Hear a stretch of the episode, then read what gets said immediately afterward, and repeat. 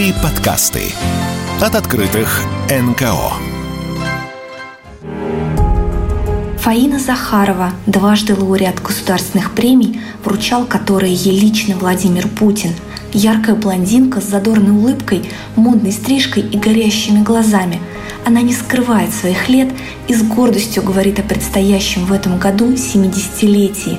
На вопрос, в чем секрет успеха, лишь пожимает плечами, но те, кто знает Фаину, как ее называют близкие люди, уверены, эликсир молодости – это ее добрые дела. Известный общественный деятель и эксперт некоммерческого сектора с 2008 года она возглавляет фонд спасения тяжело больных детей «Линия жизни». В этом году фонду 18 лет – это совершеннолетие. И это так и есть по сути, потому что фонд а, занимается очень серьезными медицинскими проблемами, а, связанными с настоящий момент с новейшими технологиями в области онкологии. Хотя начинали мы именно как кардиологический фонд. И трудно в это поверить, но 18 лет тому назад и детям, и взрослым всем делали операции на открытое сердце. И вот мы были первыми, кто начал фактически продвигать вот эту прекрасную технологию эндоваскулярной кардиохирургии. Надо сказать, что у нас даже врачей, кардиохирургов, не было сертифицированных как эндоваскулярных кардиохирургов. Поэтому достаточно много времени потратили на то, чтобы поддерживать и финансировать обучение врачей по всей России. Вот и сейчас, да, как я уже сказала, наша основная тема – это э, поддержка высоких технологий в области онкологии. И это наш фокус в настоящий момент. И сейчас я могу сказать, что вот за моей спиной более 58 тысяч, вдумайтесь в эту цифру, фактически спасенных детей, из которых э, более 12 тысяч 600 это дети, которые получили адресную помощь. Огромное количество детей прошло через новейшие технологии, оборудование, как я говорю, абсолютно космическое оборудование, которое мы покупаем в федеральной крупнейшей клинике. Именно там сосредоточена вся медицинская экспертиза врачебная, именно связанная вот с этими новейшими технологиями. Пока к сожалению, именно в Москву, именно в федеральной клинике направляют детей из всех регионов нашей страны, когда требуются вот эти вот использование новейших технологий. По инициативе Фаины Захаровой фонд обучал кардиологов, поддерживал масштабную информационную кампанию. Фаина Захарова – автор идеи и организатор первого в России благотворительного забега. Именно ей принадлежит и идея проведения Года благотворительности в России. Все свои идеи, по ее собственному признанию, она придумывает буквально на ходу, не останавливаясь по жизни ни на секунду. Мне часто задают вопрос, как я придумываю разные прекрасные, как все считают, э, креативные проекты. Я как человек, который очень много времени провел в природе в горах, все придумывает на ходу. То есть для меня самое творческое состояние – это ходьба. Вот я хожу, и ко мне приходят самые разные необычные идеи. Как правило, вот квинтэссенция, главный смысл такой идеи у меня формулируется на светофоре. Это очень хорошо, когда я иду-иду, останавливаюсь на светофоре, потому что красный свет, и вот это для меня самая творческая ситуация. Именно в этот момент ко мне приходят самые интересные идеи, которые потом я уже воплощаю вместе со своими коллегами. Сегодня без прикрас можно сказать, что Фаина Захарова за свою жизнь успела познакомиться со множеством людей и объездить почти весь мир. А начинала она с работы научным сотрудником в деле охраны природы. Ездить на работу ей приходилось несколько часов на метро. Трудное время, скажут многие, но Фаина вспоминает о нем с большой нежностью. Я невероятно счастливый человек, потому что так вышло, что моя жизнь всегда была наполнена и связана с событиями и с путешествиями. И мне так повезло, что я была в самых отдаленных точках земного шара.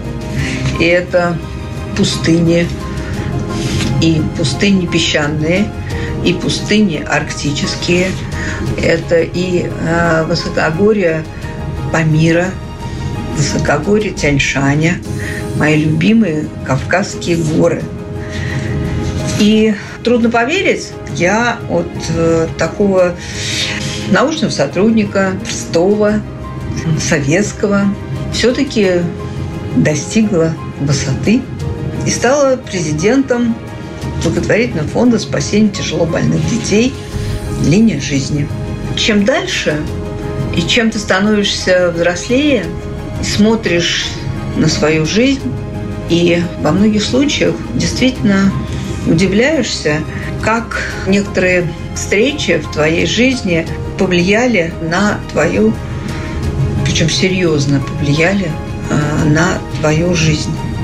Я сидела с ребенком почти три года, потом все-таки притомилась и решила отправить ребенка в садик и выйти на работу. Но вопрос, куда выйти на работу?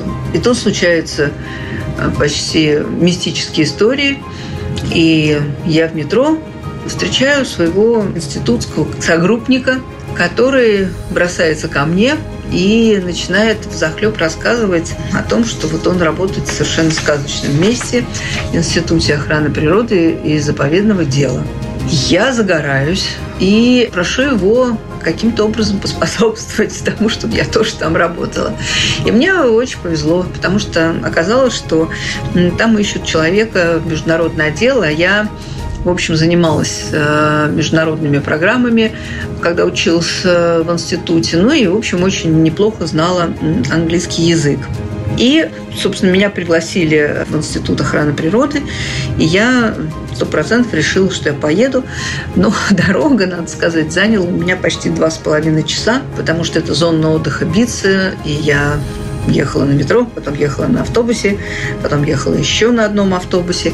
Но когда я приехала и оказалась вот в этой прекрасной усадьбе э, Трубецких, вот, и это такой заброшенный парк, э, в котором какие-то странные люди, как мне показалось на тот момент, э, косили сено, всюду лежали снасти, сети, лодки.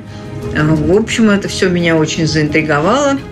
И после собеседования с директором института меня пригласили туда работать. И надо сказать, что два с половиной часа, практически даже больше, моей жизни уходили на дорогу. И я много раз хотела как бы покинуть институт, но так и не, не ушла, потому что то, чем я там занималась, э, заповедниками, национальными парками, и как все происходило, э, было бесконечной сказкой и счастьем. Жизнь Фаины кардинально изменилась в 90-е годы. Тогда она практически в один день стала исполнительным директором российского отделения Международного союза охраны природы. Все потому, что не побоялась заявить о себе и уверенно шла к своей цели – в 90-е годы как раз в нашу страну стали приходить международные организации. И мне сообщили, что в Международном союзе охраны природы IUCN ищут директора для э, новых проектов в России, и что можно подать заявку. Если честно, я бы никогда не решилась подать заявку, потому что я всего лишь навсего была научным сотрудником и не считала, что я могу вот возглавлять такую крупнейшую международную организацию в нашей стране. Но, тем не менее, вот это вот внутреннее «я», которое у меня звучало действительно камертоном, меня все-таки заставило написать эту заявку.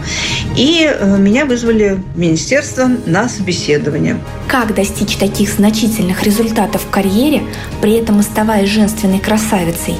Фаина знает точно.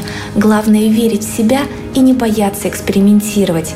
Последнее качество, кстати, не раз выручало ее в жизни – мой главный совет всем женщинам – верить в себя, чаще заглядывать в себя, задумываться над тем, что происходит, и искать свою интерпретацию событий, оставаться самой собой. Если трудно быстро принять решение, лучше на секунду остановиться и задать самой себе вопрос, а в чем сейчас, данную минуту, для меня главный смысл. И вот я уверена, что вы в этот момент, остановившись и сосредоточившись на самой себе, сто процентов найдете ответ.